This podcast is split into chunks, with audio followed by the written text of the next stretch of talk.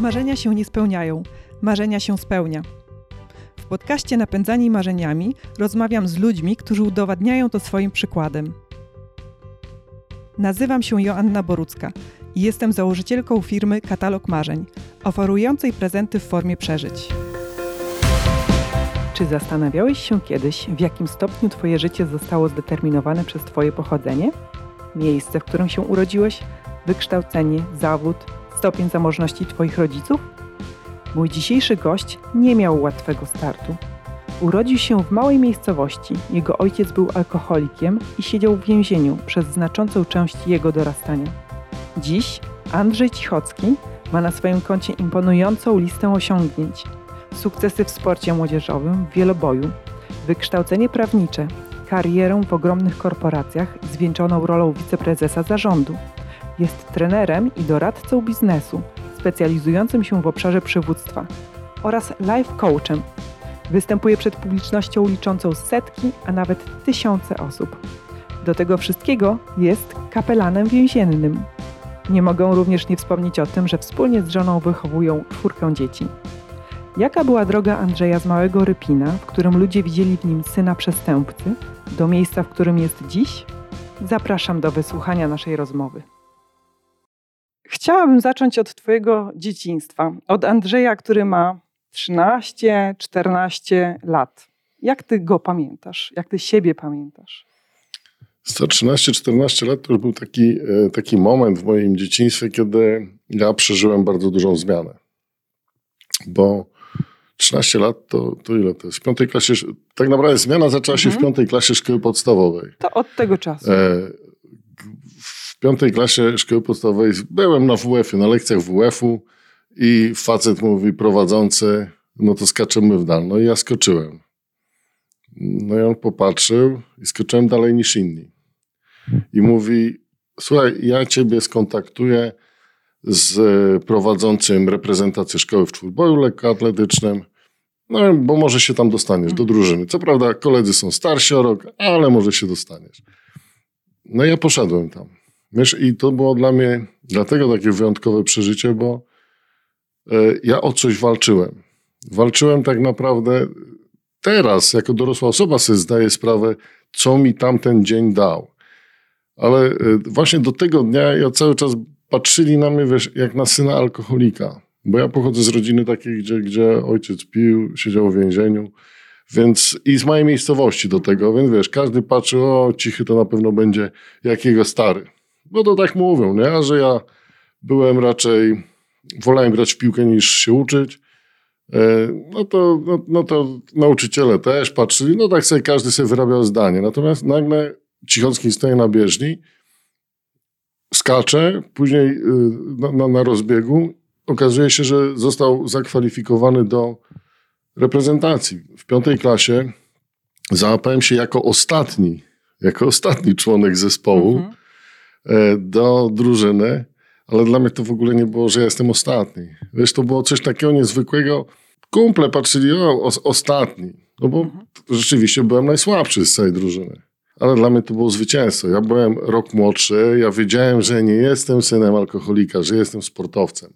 I to, było, to był ten przełom. Zmiana myślenia o sobie, czyli uwierzenie, że nie jesteś tym, kim świat cię widzi, mhm. tylko jesteś tym, kim chcesz być.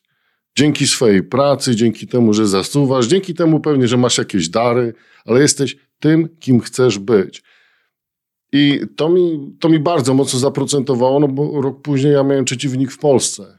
Już nie byłem ostatni w reprezentacji, tylko byłem pierwszy, byłem liderem reprezentacji. No i to tak się potoczyło, więc to był taki przełom. Mhm. Zmiana sposobu myślenia, uchwycenia się czegoś, co mnie napędzało. No i do dzisiaj jest moją pasją, bo, bo sport cały czas jest moją pasją.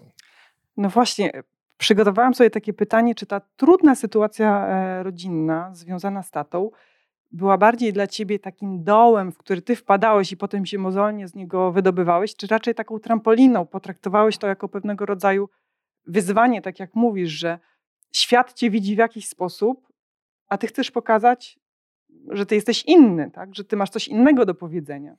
Ludzie często mówią, o, ty to miałeś przekichane. W ogóle nie uważam tak.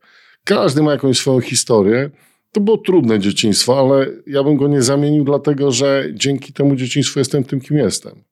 I ja to traktuję jako trampolinę, ja to traktuję jako coś, co spowodowało, że ja chciałem walczyć. A poza tym cały czas mi myśl taka przyświtała y, w głowie i ta myśl to było hasło nigdy nie będziesz taki jak twój ojciec. Wiesz, ja nigdy nie chciałem być, nigdy nie chciałem pić alkoholu, nigdy nie chciałem no, być taki jak ojciec, tak ogólnie mówiąc. No, no i rzeczywiście, wiesz, ja mam teraz, w przyszłym roku będę miał 50 lat, ja nie wiem, z trzy, może cztery razy w życiu byłem pijany.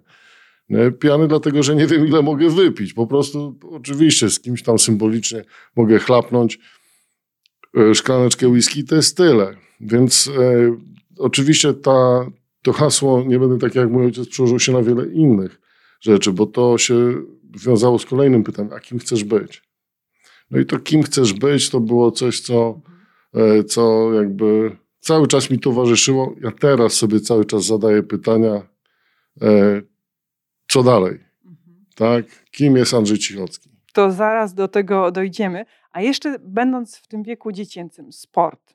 Jakbyś mógł e, rozwinąć e, trochę tą myśl, co ten sport ci dał dodatkowego, czy takiego wzmacniającego i czy poza tym sportem też byli ludzie, którzy jakoś uwierzyli, że pomimo, e, pomimo twojej historii rodzinnej warto cię wesprzeć, dać ci szansę? Y, wiesz co, podam ci taki przykład. Jeżeli jest kobieta, która jest prostytutką, w mojej miejscowości, i ona jest tą prostytutką i wszyscy o niej mówią prostytutka. Ona już przestała być, ale oni nadal o niej tak mówią. W momencie, kiedy ona wyjedzie do innego miasta i nikt nie zna jej przeszłości, dla tych innych jest nową osobą. Więc ludzie bardzo ciężko zmieniają swoje postrzeganie rzeczywistości, bo oni mają swoją rzeczywistość. E, w moim przypadku było tak, że dla mnie już nie miało znaczenia, co inni mówią. Po prostu. Dla mnie nie miało znaczenia i e, tak naprawdę ja myślałem o sobie tylko w jeden sposób. Sport daje mi to, że po pierwsze podnosi moje poczucie wartości bo wiedziałem, że do czegoś się nadaje, że w czymś jestem dobry. To, że nie byłem świetny, nie wiem, z biologii, to co? Byłem świetny w sporcie. Biologia mi życia nie uratowała, sport tak. Więc e, sport to, to po pierwsze. Po drugie, sport mnie nauczył wytrwałości. Nauczył mnie tego, że jeżeli coś chcesz osiągnąć, to musisz pracować. Sam talent nie wystarcza, bo chłopaków z talentem jest mnóstwo, ale wygrywają ci, którzy więcej pracy włożą w to. I tak było w moim przypadku. Sport mnie nauczył, że nie za każdym razem się wygrywa. Nie zawsze stawałem na bieżnik, byłem pierwszy. E, więc nauczył mnie wyciągania wniosków, dlaczego nie byłem pierwszy. Więc sport tak naprawdę, ja zasady, które e, się zrodziły tak naprawdę, które zacząłem stosować, najpierw totalnie jakoś niecelowo, totalnie tak, no wyczucie. Intuicyjnie. Intuicyjne E, te zasady w zasadzie później mi towarzyszyły cały czas i w biznesie, i później w tym, co robiłem, więc no, sport zmienił moje życie zdecydowanie. Ja myślę, że my nie doceniamy dzisiaj właśnie roli sportu w, dla takich młodych ludzi, takich młodych, właśnie wczesnych nastolatków. I mm, w tym, co opowiadasz, widzę tą ogromną wartość. Dobra, taki fast forward. To był Andrzej, nastolatek, a potem przyszły studia prawnicze, kariera w korporacji, szybkie awanse, stanowisko wiceprezesa w jednej z dużych firm ubezpieczeniowych, e, duże zarobki. Parę, paręnaście lat właśnie w takim charakterze. No i potem coś się stało, że postanowiłeś z tą korporacją się rozstać. Dużo rzeczy się na to złożyło, ale tak naprawdę chyba takim największym e, impulsem było to, że ja nie chciałem już tak żyć. Dlaczego? Wiesz, jak cię ktoś nie nauczy, że w życiu jest potrzebny balans, a mnie nikt tego nie nauczył, e, no to popełnia się dużo błędów. I błędy są ok, nie ma problemu. Natomiast e, u mnie te błędy sprowadzały się do jednego. Ja nie potrafiłem zbudować rodziny. Wiesz, to była taka sytuacja, że zaliczyłem jeden rozwód, znaczy tylko jeden na szczęście, tak? Zaliczyłem rozwód, dla mnie gigantycznym przeżyciem było, jak się wyprowadzałem z domu i widziałem, jak mój syn sześcioletni stoi. Ja płakałem, jak wychodziłem z torbami. Nie? powiedziałem sobie, nigdy więcej bym nie chciał czegoś takiego przeżyć. Przyjechałem w zasadzie do, no, najpierw byłem w Półtusku, później w Warszawie, no bo jakby w kilku firmach pracowałem. I z jednej strony osiągałem sukcesy w biznesie, w korporacjach, piąłem się po szczeblach kariery, ale moje życie było puste. Tak? Nie, nie było, nie potrafiłem zbudować rodziny. E, byłem w kolejnym związku długo, bo to nie były związki takie tam na dwa tygodnie, tylko był ośmiu czy tam siedmioletni związek. Znowu nie wyszło, tak? No Ale... i zacząłem sobie zadawać pytanie, mhm. dlaczego. No. no. właśnie, bo chciałam zapytać, czy to jest związane z korporacją, prawda? Bo jest... Jak to się wiązało? Wiesz co, ja nie wiem, czy to jest związane z korporacją. To było coś takiego, że mnie napędzało e, to, to liderowanie, to bycie szefem jakby a poza tym to stwarzało też wiele okazji do różnych rzeczy y, zabawowych, akurat nie alkohol, nie narkotyki, ale no powiedzmy, y, czy kobiety, czy inne rzeczy, to, to są takie sytuacje, gdzie wiesz, masz dużo różnych okazji i tak naprawdę zaczynasz się zastanawiać i to wszystko, co obserwujesz, a ja obserwowałem i takim znowu takim punktem przełomowym była obserwacja, jak byłem z kolegami z zarządu, graliśmy w Championsie w, tu w Warszawie w bilard. I widziałem facetów podobnych do mnie w garniturach z krawatami, z drogimi zegarkami siedzieli nad kuflem piwa albo nad szklanką whisky sami. I to był taki moment, kiedy ja stwierdziłem, kurde, ty taki sam jesteś. Co z tego, że ty masz sukcesy w biznesie, jak tak naprawdę życie to nie tylko biznes. No i e, zacząłem się zastanawiać, bo to mi nie dawało spokoju. Zacząłem się zastanawiać, skąd wziąć ten spokój. I e, wróciłem do lat dziecięcych. Wiesz, ktoś by powiedział, gdzie ty miałeś spokój, czy spił za dymu, ucieczki z domu. Wiesz, a ja wtedy znajdowałem spokój w modlitwie. Ja, jak uciekaliśmy do babci, klękałem przed łóżkiem i się modliłem. I modlitwa wtedy dawała mi takie poczucie spokoju właśnie. Nadziei pewnie. Później jak była szkoła średnia, studia, pogoń, y, wspinanie się po szczeblach kariery, gdzieś to odeszło jako dorosły facet, słuchaj, właśnie w korporacji, kiedy wszystkie sukcesy były, ja zacząłem Boga szukać na nowo. Zacząłem szukać Boga i to był moment, kiedy stwierdziłem, że ja go tu nie znajdę. Nie? Ja muszę zmienić swoje życie, muszę ileś rzeczy zmienić, żeby to się zadziało.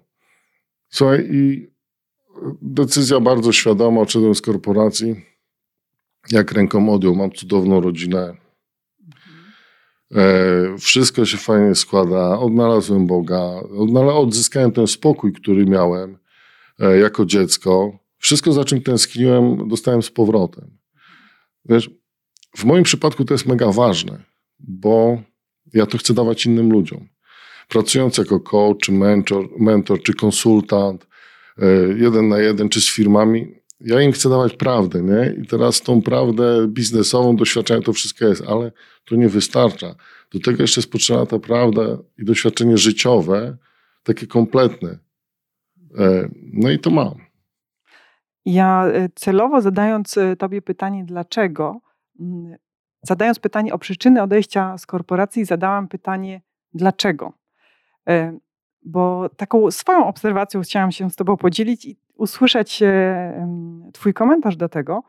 Wydaje mi się, że często my myślimy właśnie w takich kategoriach, dlaczego coś mnie spotkało, dlaczego coś mnie spotkało złego, co powoduje, że trochę stawiamy się w takiej pozycji ofiary, że szukamy winy w sobie, podczas gdy moglibyśmy to samo pytanie zadać w nieco inny sposób, e, zapytać, po co to mnie spotkało jakie ja wnioski z tego wyciągam, e, jakie ja lekcje z tego wyciągam. I teraz e, z tego, e, co ty opowiadałeś, usłyszałam i to dlaczego, i to po co.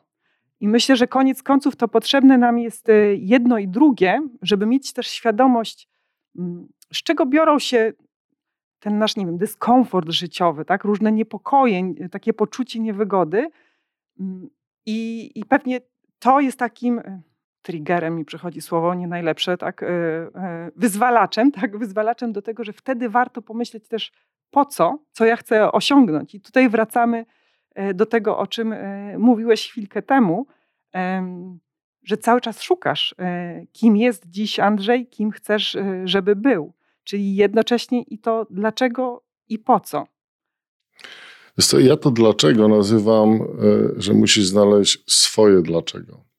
Mhm. Swoje, to osobiste. Nie dlaczego świata zewnętrznego, tylko swoje. Nawet ostatnio prowadziłem sesję z człowiekiem, e, który ma problem. E, no i zadałem mu proste pytanie. Powiedz mi, dlaczego ty chcesz z tym problemem skończyć? No on mi opowiada, bo bym chciał, żeby rodzice byli zadowoleni, ja bym chciał, żeby to, żeby tam. Wiesz, jak czegoś nie ma w tobie, tylko chcesz zrobić to ze względu na świat zewnętrzny, to to jest, to możesz zrobić, ale krótkotrwale i to nie przetrwa, dlatego że czynnik zewnętrzny może zniknąć. To tak jak ja zawsze, jak, yy, jak pracuję z kimś, mówię, słuchaj, ja w ogóle w tym wszystkim nie jestem ważny. Bo ja mogę wyjść na ulicę i może mnie tramwaj rozjechać. I w tym momencie, co? To, co my żeśmy wypracowali, to, co ty już wiesz, ma zniknąć, bo ja jestem głównym motywatorem. No tą motywację musisz budować właśnie poprzez znalezienie własnego. Dlaczego coś powinno się wydarzyć? Dlaczego właśnie tak, a nie inaczej? W sobie. Nie we mnie, nie w kimś innym, tylko w sobie.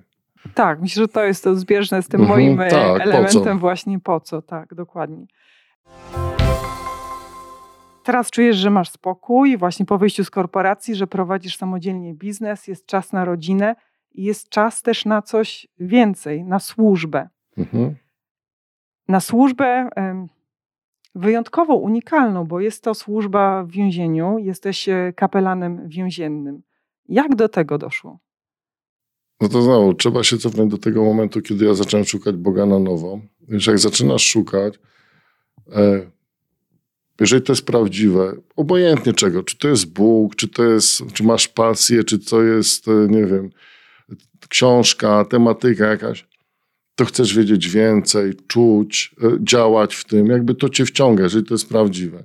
No i u mnie dokładnie tak samo, bo jak ja E, bo ja poznawałem Boga na nowo. Poznawałem już poza Kościołem rzymskokatolickim, poznawałem go w kościele protestanckim.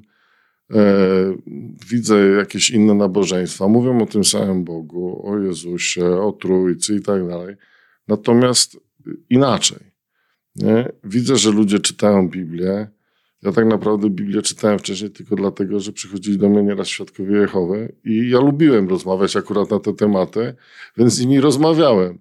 E, natomiast świadomie zacząłem Biblię czytać jako dorosły człowiek, tak? I nagle widzę tu takie, tu takie rzeczy, widzę e, jakie słowa padają, jaka nauka stamtąd jest. No to wiesz, jak wierzysz, to zaczynasz żyć w zgodzie z tym, w co wierzysz. No i ja tak zacząłem robić. No i nagle były święta Bożego Narodzenia i przed, e, przed, przed Wigilią e, pastor w kościele mówi, czy byłby ktoś chętny, żeby iść do więzienia zanieść Biblię. Ja się zgłosiłem, po prostu. Poszedłem z takim byłym gangsterem, już nie żyje, z Piotrem Stępniakiem. To jest facet, który, to był facet, który ponad 20 lat przesiedział w więzieniu. No i poszedłem z nim. Słowa nie potrafiłem powiedzieć tym ludziom. Dawałem im tylko Biblię, ale też nie potrafiłem spojrzeć na nich jak na bandytów, tylko patrzyłem na nich jak na ludzi. E, no i wiedziałem, że już wró że wrócę, że będę chodził do więzień. Nie wiedziałem jak, nie wiedziałem, co będę im mówił, ale wiedziałem, że to już jest we mnie, że chcę w taki sposób służyć. E, no i któregoś razu, bo historia z ojcem moim dobrze się zakończyła. Fajnie żyjemy i ojciec był właśnie ze mną w kościele. Ja tak patrzę na niego i mówię, pójdzie ze mną do więzienia. On tak patrzy na mnie, stary, mówi, ja tam już byłem. ja mówię, to co, ale teraz pójdziemy? On mówi, po co? Ja mówię, po to, żeby dać tym ludziom nadzieję. Jeżeli opowiemy tą samą historię, naszą historię, tylko ty z perspektywy ojca, a z perspektywy syna, to tym ludziom coś damy. No i ojciec chodził tam od czasu do czasu ze mną, a ja w pewnym momencie zacząłem być tam kilka razy w tygodniu. Okazało się, że służba mi więcej czasu zaczęła zajmować niż biznes. E, no i co chwilę do, do, do, do naszego zboru, do e, społeczności Biblię potrzebuje Biblię, prawie hurtowo te Biblie wychodziły. Kartonami je zabierałem je rozdawałem e, w tym. Oczywiście mówiłem, zacząłem sam jeździć. No i to na tyle się rozwinęło znowu kolejny etap rozwoju, że stwierdziłem, że studia biblijne se skończę. Taki kurs uczniowski no i, i dostałem propozycję, skoro tak się w to zaangażowałeś, którą to funkcjonuje, to może być został kapelanem więziennym. No i zostałem powołany na kapelana więziennego. To... to jest taki etat? E, znaczy to może być etat, bo wielu kapelanów pobiera za to pieniądze. Ja nie pobieram, natomiast to jest bardziej funkcja. E, to, to jest tak, że oczywiście różne denominacje, no bo chrześcijaństwo ma wiele denominacji. Różne denominacje mają różne procedury jakby stawania się e, kapelanem więziennym. To musi być świadectwo, w przypadku moim, to musiało być świadectwo wiary, nauki, no i życia, tak? To się tak nazywa. E, no i, i ja akurat te kryteria wszystkie spełniłem, no bo e, skończyłem studia biblijne, byłem osobą wierzącą, ochrzczoną, no i rzeczywiście tak żyłem. Więc to było spełnione, więc Rada Krajowa e, w naszym kościele podejmowała decyzję o nominowaniu mnie na kapelana więziennego. No i tyle, tam bez żadnych zbędnych jakichś tam obrzędów i, i, i ceremonii. Po prostu zostałem kapelanem więziennym no i ruszyłem do więzień. A co masz na myśli mówiąc, że patrzyłeś na tych więźniów jak na ludzi, a nie na gangsterów? Ja powiem Ci, dlaczego e, też o to pytam, bo przygotowując się do tego podcastu, e, rozmawiałyśmy mm, o takiej sytuacji, że idziemy na imprezę tak? i spotykamy tam człowieka, którego nie znamy. I tam chwilę wcześniej ktoś nam szepnął na ucho, wiesz co, on siedział trzy lata w więzieniu za gwałt. I teraz, no jaka myśl się rodzi w człowieku, tak, że nie wiem, boję się tego człowieka, tak, nie chcę z nim e, rozmawiać, widzę zagrożenie. I jednocześnie no, mam też świadomość, że jak ja właśnie tak będę myśleć, no to ja w pewien sposób skreślam go, prawda? Bo nie daję, bo nie widzę w nim tego człowieka, tak? Nie daję mu e, szansy na to, żeby on mm, odciął się od tej swojej przeszłości i zaczął żyć na nowo. Ale jak to zrobić? I teraz stąd to moje pytanie właśnie, jak się patrzy na, na taką osobę, jak na człowieka? Wiesz co, to jakby dwa wątki muszę poruszyć. W języku, w języku więziennym ktoś, kto zgwałcił, nazywany jest majciarzem. Tak go nazywają, to jest majciarz. I to jest ktoś, kto ma przekichany w więzieniu. My, e, współwięźniowie go nie akceptują. Jeżeli e, zrobił, jeżeli inaczej, ludzie, którzy dopuszczają się przemocy w stosunku do dzieci i kobiet, mają przekichane. Czyli ekstremalny przykład podałem. Ekstremalny, mhm. dlatego mówię, że to jest trudno się do tego odnieść. Ja z jedną osobą y, pracowałem, spotykałem się w więzieniu, który właśnie był majciarzem, ale dowiedziałem się o tym dużo, dużo później. No to zawsze jest kwestia indywidualna, wiesz, facetowi jest trochę inaczej i kobiecie też jest inaczej, bo kobieta może czuć to nic dziwnego, że zagrożenie, obawy, jeżeli coś takiego usłyszy. E, to może zmieńmy kaliber. Niech to będzie, że to jest złodziej, tak? Po prostu. Okej. Okay.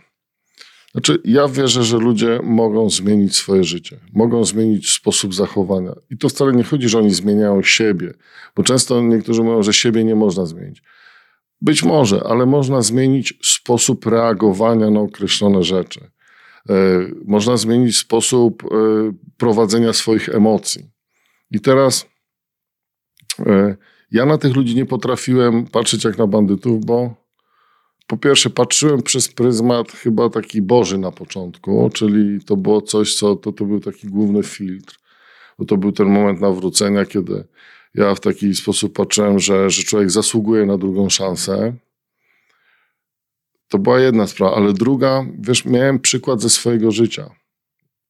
Mojego ojca, który kilkanaście lat przesiedział w więzieniu, który ostatni wyrok miał za to, że zabił człowieka. Uderzył ze skutkiem śmiertelnym, facet szedł.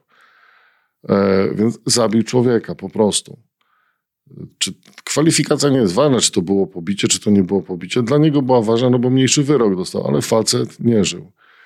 Całe życie ojciec pił. Teraz nie pije, 24 lata nie pije.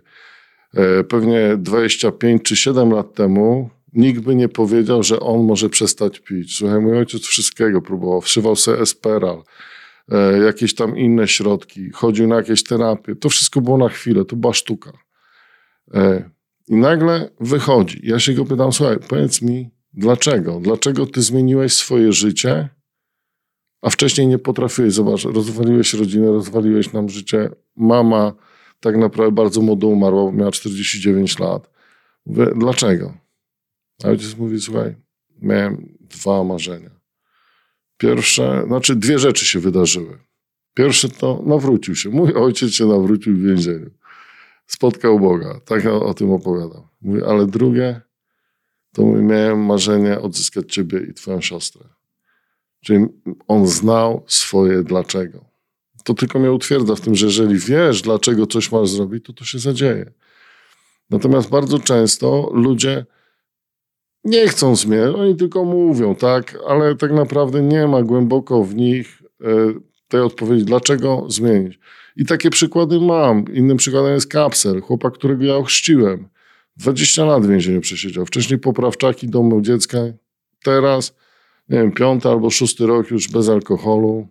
Ma rodzinę, pracuje, zadowolony, szczęśliwy i tak dalej. Więc ojciec był pierwszym przykładem. Więc jak ja zobaczyłem tych ludzi, to wiedziałem, że każdy z nich, jeżeli tylko będzie chciał, to to, że dzisiaj jest bandytą, to go nie definiuje na całe życie. To tylko znaczy, że teraz ponosi karę za określone rzeczy, ale jeżeli będzie chciał być innym człowiekiem, to może. Bo miałem przykład ojca. Oczywiście wiele takich przykładów miałem, ale to był taki pierwszy przykład. No więc to też było mega, mega ważne w moim życiu i, szczególnie takiej pracy trenerskiej, bo ja chyba, znaczy nie chyba, Zawsze na początku, jak zaczynam, czy szkolenie, czy coś, ja bardziej wierzę w ludzi niż oni sami w siebie. I potrafię im dać tą wiarę, po to, żeby oni uwierzyli, że oni mogą. I to wtedy napędza. Bo moja wiara nie wystarczy, ale jak on już tą wiarę będzie miał w sobie, to wtedy jest ok.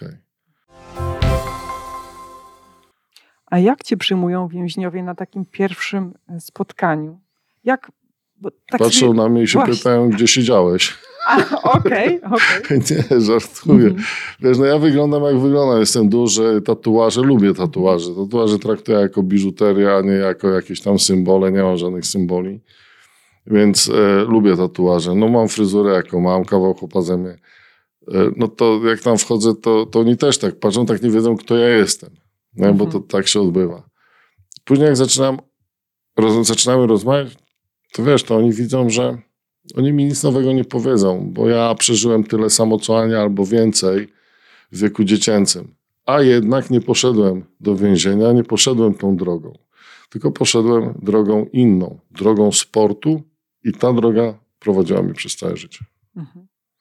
Tak sobie myślę, co tobie też daje to spotkanie z tymi e, więźniami. Czy to jest taka relacja dwustronna? Tak, to zawsze jest relacja dwustronna. E, dlatego, że pierwsze spotkanie wygląda, znaczy pierwsze spotkanie zawsze jest na sali, gdzie jest wiele osób.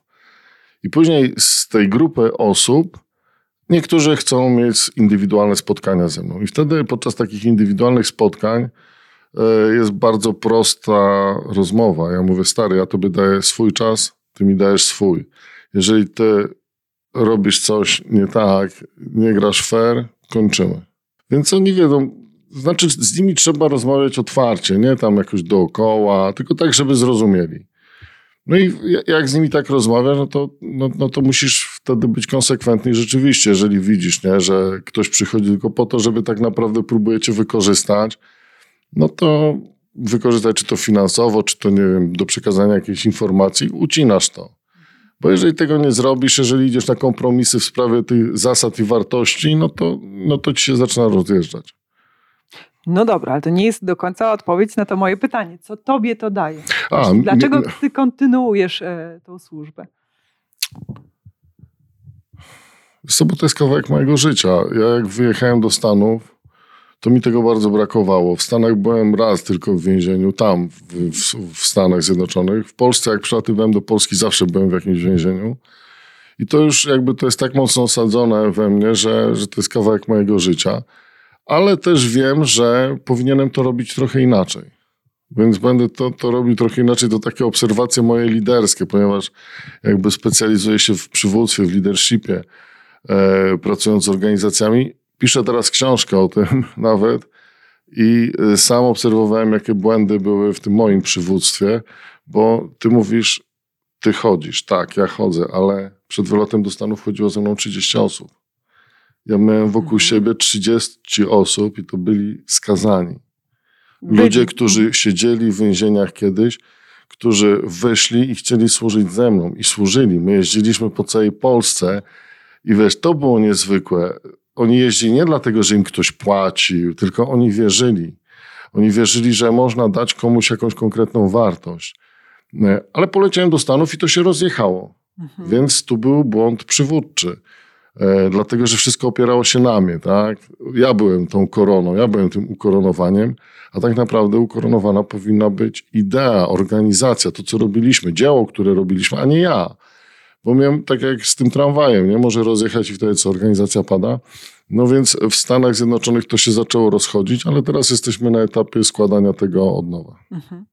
To będzie druga książka, którą piszesz, bo napisałeś już jedną e, pod tytułem Pokonać siebie. E, ja jej e, nie czytałam. Szukałam informacji w internecie, o czym ona jest, ale jest tych informacji niewiele. I zanim zapytam Ciebie, o czym ona jest i do kogo jest skierowana, to, to chciałabym opowiedzieć Ci, co ja myślę, bo ten tytuł skłonił mnie do pewnej refleksji. Ciekawa jestem, czy ona w jakikolwiek sposób rezonuje z tą książką. Bo patrzę, patrzę na świat w taki sposób, że w ogóle rozwój, samorozwój wciągnął mnie bardzo mocno od pewnego czasu, więc też trochę czytam, rozmawiam z inspirującymi e, ludźmi. Myślę, że pewne rzeczy już rozumiem. No i właśnie patrzę na ludzi w taki sposób, że my jesteśmy zwierzętami, zwierzętami, którymi rządzą pewne biologiczne, chemiczne wręcz e, reakcje. I kiedyś to było tak, że takim naszym celem głównym, no wciąż to jest tym celem głównym, było przetrwanie. I szczęściem było to, że my właśnie przetrwaliśmy, przeżyliśmy pewien czas i przekazaliśmy swoje geny potomstwu. Dzisiaj świat się zmienił i te same mechanizmy biologiczne, które nami rządziły, one wciąż są, bo ta ewolucja nie nadąża za przemianami społecznymi. I te mechanizmy biologiczne utrudniają nam funkcjonowanie w świecie i de facto utrudniają nam osiągnięcie szczęścia. Taki bardzo trywialny przykład, tak? E, mechanizmem biologicznym jest to, że jak widzę pączka, to ja chcę go zjeść, zaspokoić ten mój szybki głód tu i teraz. I to, no, jeśli będę cały czas tak postępować, no to w dłuższym terminie czasu to utrudni mi osiągnięcie szczęścia. I teraz to pokonać siebie, to ja w tym e, słyszę, odczytuję właśnie, co zrobić, jak zrobić, e, żeby pokonać te mechanizmy biologiczne, to co gdzieś tam jest wdrukowane, czy genetyką, czy miejscem, e, rodziną, w której się urodziłam, potrafić, żeby no właśnie pokonać te swoje ograniczenia no i pójść e, w kierunku szczęścia. Wiesz co, znaczy ostatnie zdanie było prawdziwe, czyli rzeczywiście mhm. pokonać swoje ograniczenia. E, to, o czym mówiłaś wcześniej, to jest nic innego jak gadzi mózg, tak? On jest odpowiedzialny za te właśnie uciekaj albo, albo walcz. To jest ten mechanizm. E, no tylko, że e, tak jak powiedziałaś, to zapoczątkowało się tysiące lat temu. A to oznacza, że wtedy sytuacji stresujących było znacznie mniej. Wtedy najwyżej uciekałeś przed zwierzakiem albo przed gościem z siekierą albo z pałką. Albo go goniłeś. I to były sytuacje stresujące. E, natomiast jakoś samoloty nie latały, e, samochody nie jeździły. Społeczności, które powstawały, miały około 150 osób, więc tak naprawdę mieć kontakt e, przez całe życie prawie ze 150 osobami, czasami ktoś inny, jakieś inne, inne plemię się pojawiło i to było tyle. Co to powodowało? Powodowało, że kortyzol i adrenalina były zupełnie na innym poziomie. Dzisiaj masz codziennie stres. W zasadzie cały czas. No bo przecież gadzi mózg odpowiada właśnie za to, że, że idą te impulsy chemiczne, biologiczne, biochemiczne i masz podniesienie kortyzolu i adrenaliny po to, żebyś właśnie był gotowy wykonać określone działania w krótkim czasie. Uciec albo zabić. A teraz ze względu na stres, no stop, masz kortyzol i adrenalinę na wysokim poziomie. Co to oznacza? To oznacza, że inne procesy chemiczne są w tym momencie wstrzymane.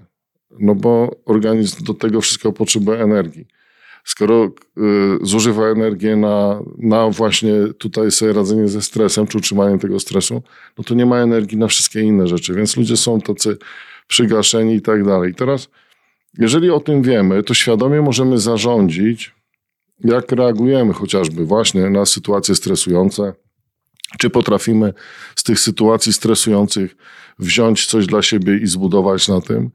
Więc e, Pokonać siebie to jest książka o tym właśnie, jak przezwyciężyć swoje ograniczenia. Nie walczyć z biologią, z chemią. Bardziej e, ze swoimi nawykami, ze swoimi przekonaniami. E, z tym, żebyś nie pozwolił, żeby to, co inni mówili o tobie, było twoim światem. Żebyś budował świat po swojemu. Żeby to był twój świat. Ja tam w książce poruszam jakby swoje życie takie właśnie od dziecka do korporacji, ale też podaję kilka przykładów. Tam jest taki rozdział przez życie pisane. Tam jest kilka historii takich osób, które były w różnych miejscach, są w różnych miejscach. I tak naprawdę celem tej książki było pokazać ludziom, że nie ma takiego bagna, z którego nie możesz wyjść, to tylko i wyłącznie zależy od ciebie. Są konkrety. No i oczywiście są e, takie, że tak powiem, narzędzia, można powiedzieć, no bo są prawa. Tak jak w fizyce masz prawa, nie wiem, jak rzucisz jabłko do góry, to ono spadnie. Czy ty wierzysz w prawo, w grawitację i tak dalej, czy nie wierzysz, to jabłko ma to gdzieś i prawo grawitacji też po prostu spadnie. No i tak samo są w naszym życiu prawa, które rządzą nami. Teraz, jeżeli znasz te prawa, no to możesz je wykorzystać. Jeżeli świadomie, czyli tak naprawdę wykorzystując je świadomie, powoduje, że ci się lepiej żyje. Jeżeli nie znasz tych praw albo w nie nie wierzysz, no to ich nie wykorzystasz. Żyje ci się trudniej. Ja tą książkę od ciebie dostałam, to myślę, że niemalże natychmiast po naszej rozmowie e, zabiorę się za czytanie. Rozumiem, że też jest e, dostępna cały czas w sprzedaży. Artykuł mnie w sklepie. W zasadzie okay. po wystąpieniu cały nakład się sprzedał. To podlinkujemy dla chętnych.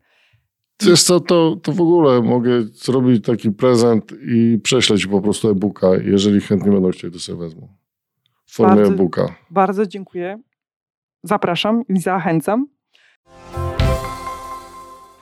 I ja mam takie pytanie, którego trochę boję się zadać, bo wiem, że ono jest upraszczające bardzo, bo to jest, to jest y, pytanie, prośba o to, jakbyś miał dać takie trzy rady, właśnie co na start, o czym warto pamiętać, o co warto zadbać, e, mm, będąc w jakiejś takiej trudnej sytuacji, tak? A i chcąc iść w kierunku tego dobrego życia. To takie trzy e, upraszczające właśnie rady, od czego, co byś powiedział, od czego można zacząć? Tak naprawdę odkryj i pokochaj siebie. To jest pierwsza rada. Co to znaczy? To znaczy, żebyś spojrzał na siebie całościowo bo ludzie bardzo często patrzą, to nie jest tak, że ludzie siebie całych nie lubią. Nie wiem, patrzy w lustro i mówią, mam za duży nos, nie? Albo, o, tutaj nie znam języka, albo, ale jestem głupi, ale coś tam, nie? Różnie ludzie jakby y, się, że tak powiem, do siebie strzelają, ale nigdy nie mówią, jestem cały do dupy. Nie? Mówią, to mi nie pasuje, tamto, ale tak naprawdę przez to definiują siebie, bo zaraz dodają, jak tylko zrzucę 5 kg, to będzie super. Wtedy będę taki, jakbym chciał, czy taka, jakbym chciała być. Co nie jest prawdą. No, zrzucisz 5 kg, nie, nie zmieni twojego postrzegania, bo ty cały czas patrzysz na siebie jak na wycinek czegoś. E, a jesteś całością. Więc odkrywanie siebie to potrafienie spojrzeć na siebie w całości, tak? Że jestem, nie wiem, matką, ojcem, synem, córką, że okej, okay, tu mi nie wychodzi, ale są obszary, w których jestem świetna nie mam szczęścia do chłopaków, ale czy tam do dziewczyn, ale za to potrafię inne rzeczy robić, czyli spojrzenie na siebie całościowo, nie tylko wycinkowo. To jest odkryć siebie na nowo. I po tym odkrywaniu siebie na nowo jest drugi krok, czyli no, pokochać siebie. A żeby pokochać siebie, musisz siebie zaakceptować. I to może być druga rada. Czyli zaakceptuj siebie. Zaakceptuj się takim, jakim jesteś. Masz 200 kg wagi? Okej, okay, tyle masz Zaakceptuj to. Wiesz dlaczego? Nie dlatego, że dobrze ci z tymi 200 kilogramami, tylko że jak nie zaakceptujesz, to toczysz walkę ze sobą. Jak toczysz walkę, to nie rozwiązujesz problemu 200 kilogramów. Natomiast jak zaakceptujesz, że masz 200 kilo, to wtedy łatwiej ci jest, ok, mam 200 kilogramów, teraz muszę zrzucić to. Muszę zrobić tak, tak i tak, bo to, to, że akceptuję, nie znaczy, że się zgadzam z tym na całe życie. Oznacza tylko, tak jest, teraz co zrobić, żeby było inaczej. No i trzecia rada, miej odwagę, żeby to wszystko zrobić. A skąd tą odwagę wziąć? Ze swojego dlaczego. Odwaga cię napędza. Słuchaj, to, to bardzo mi się podoba to, co Winston Churchill e, mówi. On mówi, że odwaga jest największą z cnót. Żadna bez niej nie miałaby szansy bycia. Wiesz, no, chcesz zmienić pracę. Musisz mieć odwagę. Chcesz zmienić swoje życie. Musisz mieć odwagę. Chcesz się nauczyć czegoś. Musisz mieć odwagę. Nie wiem, chcesz coś kupić, y, zrobić coś. Musisz mieć odwagę. Więc jeżeli chcesz zmieniać swoje życie, chcesz odkryć siebie na nowo, musisz mieć odwagę. Jeżeli nie będziesz miała odwagi, no to zrobisz to pobieżnie, bo się będziesz bała, co tam wykopiesz. A właśnie o to chodzi. Wiesz, że jesteś całością, nie kawałkiem czegoś. Wiesz, że e, właśnie w całości jesteś wyjątkową osobą. Miej odwagę to wszystko zrobić i iść w kierunku, który sobie wybrałaś. Andrzej, tak na koniec naszej rozmowy powiedziałeś, że jesteśmy napędzani odwagą. Ja wierzę też, że jesteśmy napędzani marzeniami, właśnie, i mam taką teorię, że marzenia są właściwie takim niezbędnym e, składnikiem do szczęścia, dlatego do szczęścia i do dobrego życia. Dlatego, że kiedy marzymy i spełniamy te marzenia, to jesteśmy szczęśliwi. Jak jesteśmy szczęśliwi, to pojawia się przestrzeń do tego, żeby tym szczęściem się dzielić. Jak tym szczęściem się dzielimy, no to generalnie jest to, pojawia się to dobro, tak? I sprawiamy, że to życie nasze i innych jest y, lepsze. I po tym wstępie pytanie, o czym ty marzysz? Jakie marzenia ciebie napędzają? Najpierw muszę się odnieść do tych twoich marzeń. Żeby to moja prywatna teoria, jakby Żeby co? marzyć, trzeba mieć odwagę. Żeby marzenia zrealizować, trzeba mieć odwagę. E, bo ludzie nie realizują swoich marzeń, bo się boją porażki. A co inni powiedzą? Często zostają z tymi marzeniami. Rzeczywiście to ich wprowadza w fajny nastrój, ale jeżeli marzenia zostają tylko w sferze marzeń, to to nie zmienia życia. To dla nich jest ok, no co pomarzyłem, fajnie jest. Mhm. Natomiast chodzi o to, żeby te marzenia się zmaterializowały. Wiesz, prawdziwe marzenie, ja uważam, że to jest cudowne, że, że marzenie potrafi napędzać, że prawdziwe marzenie to pali cię od środka, kradnie ci każdą chwilę, robi coś, że ty po prostu działasz. Ja w to wierzę, bo sam mam takie marzenia, sam tak, takie marzenia, ale to jest punkt zapalny. Mhm. To cię zapala. Później nawyk potrafi wytrwać i skończyć dane rzeczy. E, wiesz co, ja mam swoje marzenia, ja mam, ja, ja mam Zresztą Stany były takim jednym z moich marzeń. Natomiast ja mam marzenie, ja, ja nawet widzę siebie, wiesz, y, to marzenie mam bardzo zwizualizowane, jak będę wyglądał, jak będę pachniał, czym będę pachniał, co będę robił. To są oczywiście marzenia dotyczące mojej przyszłości e, i tego, że już wtedy będę na spokojnie zajmował się głównie pisaniem i tym, co robię, tą pracą, którą robię, tylko jakby w tym swoim otoczeniu widzę widzę żonę, dzieciaki już są dorosłe. Takie normalne marzenie związane z życiem, ale wszystko wypełnione spokojem. Mhm. To jest y, prawda, cały czas trawię to, o czym powiedziałeś, że faktycznie pod tym moim fundamentem e, maszmy i realizujmy marzenia jest jeszcze poziom niżej, czyli ta e, odwaga. Także zapamiętuję to sobie, rozbudowuję moją teorię. Dziękuję Ci serdecznie za rozmowę. Dziękuję. Trzymam kciuki za realizację tych marzeń i dalsze inspirowanie setek, tysięcy, milionów e, ludzi do tego, żeby mieli odwagę marzyć i te marzenia realizować. I to jest super puenta. Dziękuję bardzo.